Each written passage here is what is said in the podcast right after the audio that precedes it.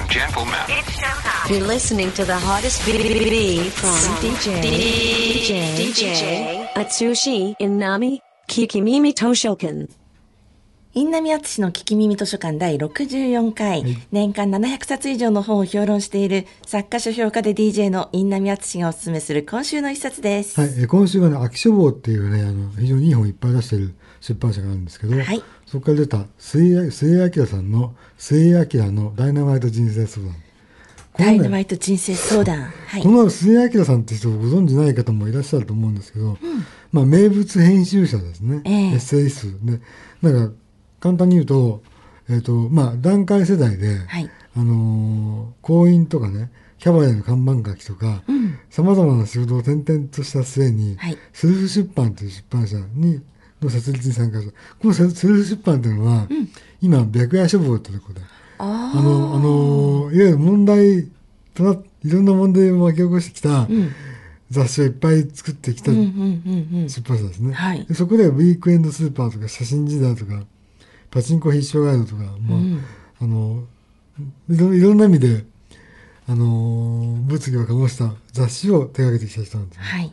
ちなみにね、びっくりするんだけどね、ダイナマイト人生相談っていうのはなんでかというと、お母さんがね、ダイナマイトダイナマイトで心中してるんだって。あら。そそそのこともあってそのタイトルにしてるってから、へーそういうことをねひょうひょうと書けちゃうこともからも分かるように、うん。あのー決してこうなんていうの楽ではない人生だったはずなんですよきっと、いろんな意味ででもねひょうひょうとしててね、うん。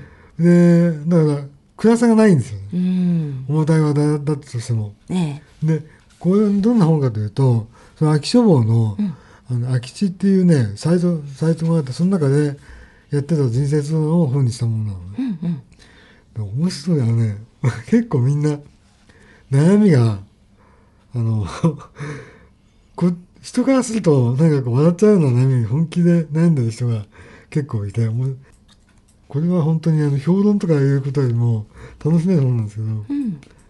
就活中ですがやりたいことが見つかりませんとかね、うん。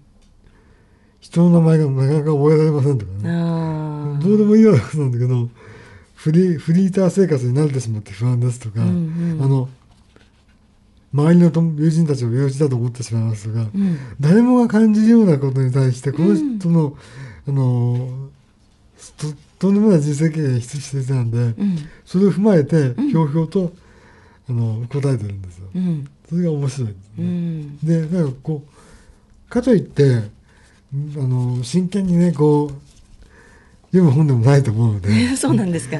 おお風呂に入りながら読むとかそそことができる本かなっていう気がしうんうんうますね。ん。え、どんな、え最終的な答えはどんな結論に導いているそれはあものが多いんですか？のいろいろもう本当にいろいろですよ。うん。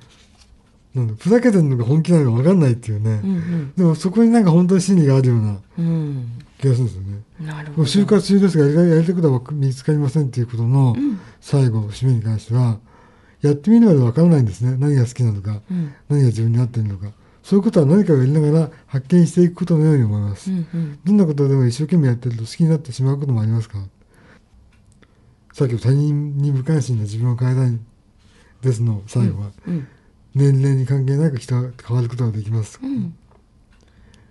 あのこの人もねずずっと人と付き合うことが苦手なんだったんですって、うん。でも奥さんと付き合うこと向き合うことで積極的に人と付き合えるようになってええ。人は一人で生きていけないってことにがつくづく分かるようになりましたあそれが50過ぎてから。つまり年齢に関係なく人は変われるんですよっていう、うん。自分の実体験と合わせて言ってるんだよね、すごくこう真剣に悩んでいるその相談者の皆さんをんすごく柔らかく柔らかくほぐしてくれるわけなんですね。はいということで今週の一冊は末井明著末井明の「ダイナマイト人生相談」でした。Kiki Mimi Tosho Cat.